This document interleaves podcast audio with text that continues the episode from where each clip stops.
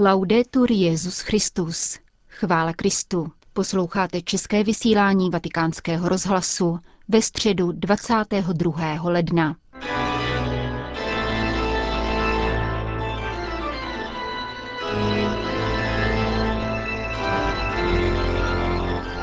Navzdory deštivému počasí se dnes na svatopetrském náměstí sešlo více než 20 tisíc poutníků, aby si vyslechli katechezi Petrova nástupce. Papež František svou promluvu věnoval probíhajícímu týdnu modliteb za jednotu křesťanů. Cari fratelli e sorelle, buongiorno. Dobrý den, drazí bratři a sestry. Sabato scorso Minulou sobotu začal týden modliteb za jednotu křesťanů, který skončí příští sobotu na svátek obrácení svatého apoštola Pavla. Tato duchovní, mimořádně významná iniciativa probíhá v křesťanských komunitách už více než 100 let. Jde o čas věnovaný modlitbě za jednotu všech pokřtěných, podle Kristovy vůle, aby všichni byli jedno. Každý rok určitá ekumenická skupina z některé oblasti světa pod vedením Ekumenické rady církví a Papežské rady pro jednotu křesťanů navrhuje téma a připravuje podněty pro tento týden modliteb. Letos tyto podněty přišly od církví a církevních společenství z Kanady a odkazují k otázce, s níž se svatý Pavel obrátil ke křesťanům z Korintu. Je Kristus rozdělen? Certamente diviso. Kristus jistě rozdělen není. Musíme však upřímně a s bolestí doznat, že naše společenství nadále žijí v rozdělení, které působí pohoršení. Každý z vás, píše apoštol, říká, já držím s Pavlem, já zase s Apolem, a já s Petrem, já s Kristem. Pavel nechválí ani ty, kdo se hlásili ke Kristu jako ke své hlavě, protože užívali Kristovo jméno proto, aby se odlišili od ostatních uvnitř křesťanské komunity. Kristovo jméno však vytváří společenství a jednotu, nikoli rozdělení. Křest a kříž jsou centrálními prvky křesťanského učednictví, které máme všichni společné.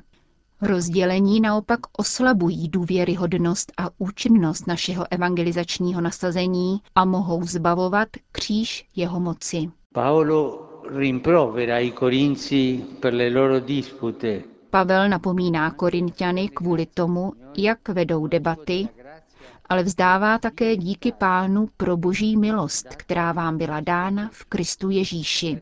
Neboť v něm jste v každém ohledu získali bohatství všeho druhu, jak v nauce, tak v poznání. Tato slova nejsou pouhou formalitou, nýbrž znamením, že v první řadě hledí na dary, které dal Bůh této komunitě a upřímně se z nich raduje. Apoštolův postoj je povzbuzením pro nás a pro každou křesťanskou komunitu, abychom s radostí rozpoznávali boží dary přítomné v jiných společenstvích. Navzdory trápení způsobenému rozdělením, které bohužel stále přetrvává, přijměme Pavlova slova jako výzvu k upřímné radosti z milostí, které Bůh udělil jiným křesťanům.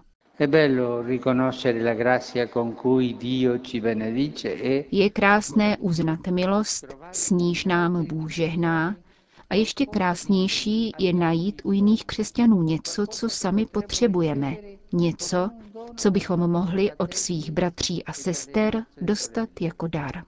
Kanadská skupina, která připravila podněty pro tento týden modliteb, nevybízí jednotlivá společenství k úvahám nad tím, co by mohla dát svým křesťanským bližním, ale k setkání a společnému hledání toho, co by mohla čas od času čerpat od jiných společenství.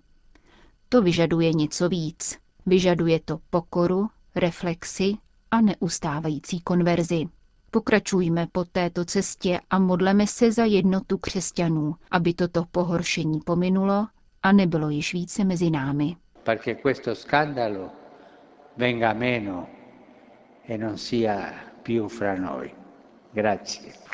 Po schrnutí katecheze v hlavních světových jazycích připojil svatý otec apel k probíhající mezinárodní konferenci o Sýrii.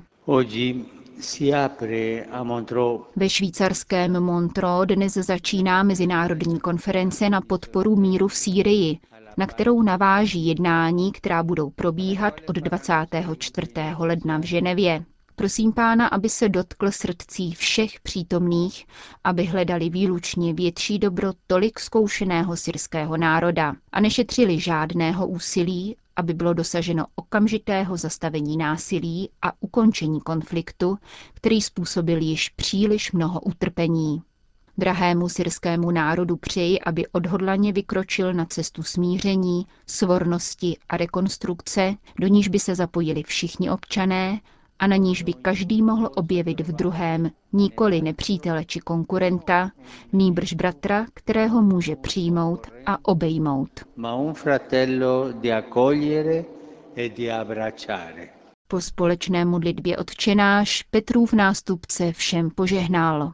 Dominus vobiscum, et cum spiritu tuo, sit nomen Domini benedictum, et hoc in seculum, aiutorium nostrum in nomine Domini. qui fecit celum et terra. Benedicat vos, omnipotens Deus, Pater et Filius, et Spiritus Sanctus. Amen. Další zprávy.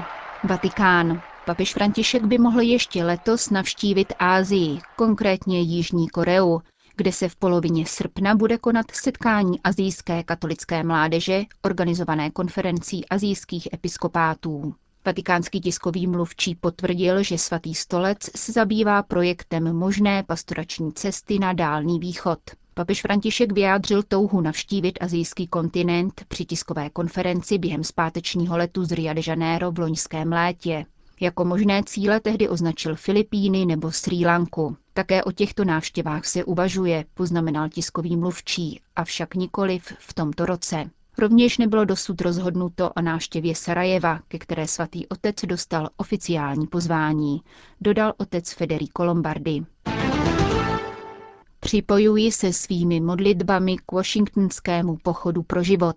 Kéž nám Bůh pomůže, abychom měli úctu k životu, zejména tomu nejzranitelnějšímu. Těmito slovy pozdravil papež František účastníky 41. ročníku Pochodu pro život, který dnes prošel hlavním městem Spojených států amerických. Pochod pro život se koná v den, kdy nejvyšší soud Spojených států legalizoval potrat. Od tohoto tragického rozhodnutí, čteme na webových stránkách tamní biskupské konference, bylo potratem ukončeno více než 55 milionů dětských životů. Důstojnost člověka, ekonomika ve službě obecného dobra, sociální inkluze, boj s hladem a pozornost k uprchlíkům. Těmito tématy se zabývá poselství, které papež František zaslal účastníkům Světového ekonomického fóra ve švýcarském Davosu. Papež vyjadřuje přání, aby se setkání ekonomů stalo příležitostí k prohloubené reflexi nad kauzami hospodářské krize. Rovný růst vyžaduje něco více než pouhý ekonomický růst. Musí se zakládat na transcendentní vizi lidské osoby. Odvolává se papež František na slova Benedikta XVI. Neboť bez perspektivy života věčného zůstane lidský pokrok v tomto světě zbaven svého rozletu. Jsem přesvědčen, podotýká papež, že takováto otevřenost vůči transcendentnu může utvářet novou politickou a podnikatelskou mentalitu, schopnou vést veškeré ekonomické a finanční aktivity v optice pravé lidské etiky. Poselství uzavírá důrazný apel. Žádám vás, abyste našli způsob, jak bohatstvím lidstvu sloužit a nikoli mu vládnout. Kandidáty kardinálského titulu z Afriky, Asie a Ameriky nám nyní přiblíží Johana Bronková. Včera jsme se věnovali novým kandidátům kardinálského sboru pocházejícím z Evropy. Pojďme se nyní ve stručném přehledu zastavit u dalších kontinentů. Zatímco Severní Ameriku zasáhlo jen jediné jmenování, totiž pro arcibiskupa Geralda Cypriena Lacroix z kanadského Quebecu, tedy města, odkud odešel do Vatikánu kardinál Mark Uele, pět kardinálských beretů poputuje do Latinské Ameriky, z toho jeden čestný pro emeritního arcibiskupa z Antil Kelvina Edwarda Felixe. Seznam vede podle očekávání arcibiskup Ria de Janeiro Orani Tempesta. Má za sebou sice zadlužené, leč po lidské stránce úspěšné světové dny mládeže. Osobně platí za pracujícího biskupa. K velkému nadšení věřících totiž slíbil, že navštíví všechny farnosti své rozsáhlé arcidiecéze, což neudělal žádný z jeho předchůdců. Přijímá jakékoliv pozvání, nevyhýbá se ubohým favelas. Hojná práce v terénu čeká také na Bergoliova nástupce v Buenos Aires, arcibiskupa Aurelia Poliho. Přebírá po něm projekty jako Trvalá misie nebo akci Křest jako misijní dílo. Františkovým překvapením byla nominace historicky vůbec prvního kardinála na Haiti. 55-letý biskup Chibli Langloa stojí v čele místního episkopátu. Poté, co ostrov zdecimovalo tsunami, se osobně velmi zasloužil o zprostředkování pomoci, zejména ze Spojených států. Podobně neočekávané je jmenování arcibiskupa nikaragujského hlavního města. Arcibiskup Managui Leopoldo José Brené Solorsano patřil k horlivým obhájcům Benedikta XVI. ve chvíli mediálních útoků naroubovaných na pedofilní kauzy v církvi. Mluví se o jeho velkých zásluhách na zachování pozitivní atmosféry mezi místní společností a Římem. Jako blesk z čistého nebe zastihly nominace Afriku. Když kolegové z francouzské sekce telefonovali na arcibiskupství v Ouagadougou a v Abidžanu s prozbou o rozhovor s budoucími kardinály, sekretáři kategoricky odmítali s přesvědčením, že jde o mediální kachnu. Arcibiskup Filip Nakelen Tuba Uedraogo z hlavního města Burkina Faso je členem Kongregace pro evangelizaci národů. Celou svou formaci však absolvoval v Africe a začlenění do kardinálského sboru tak dá nezanedbatelným způsobem hlas jedné z nejchudších zemí světa. Arcibiskup Abidžanu Jean-Pierre Kutva absolvoval v Římě doktorát z biblistiky. Ve své vlasti na pobřeží Slonoviny se však potýká s jinými problémy než s textovou kritikou. Země se směsicí kultur a náboženství, mezi nimiž je křesťanů 20 až 30% je rozdělena mezi povstalce ze severu a vládou kontrolovaný jih a křehké příměří může být kdykoliv zlomeno. Další papežová vysloveně osobní volba padla na biskupa z filipínského Catabato, Orlanda Queveda. Tento řeholník z kongregace oblátů Pany Marie Neposkvrněné je výraznou osobností mezi filipínskými biskupy. Na jedné straně neváhá kritizovat klerikalismus, na straně druhé kolují jeho přednášky na téma Sentire cum Ecclesia. Druhé azijské jmenování směřuje do jihokorejského Soulu. Tamní arcibiskup Andrew Jehom Soujeong pochází z rodiny s hluboce křesťanskými kořeny. Jeho praprarodiče v roce 1850 zaplatili svou věrnost Kristu krví a další předkové patřili do malé skupiny věřících, díky nimž víra na korejském poloostrově přežila pronásledování a v čase svobody přinesla hojné plody. Dnes tvoří křesťané v této tradičně buddhistické zemi 10% populace a jsou po Filipínách a Větnamu třetí největší katolickou komunitou na kontinentu.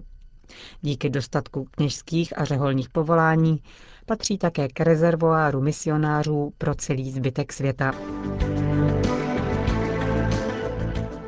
K 16 osobnostem, které rozšíří řady kardinálů voličů, připojil papež ještě tři čestná jmenování. Vedle již zmíněného emeritního arcibiskupa z Antil je obdržel také emerita ze španělské Pamplony, arcibiskup Fernando Sebastián Anguilar. A někdejší sekretář papeže Jana 23. dnes již 98-letý biskup Loris Capovilla.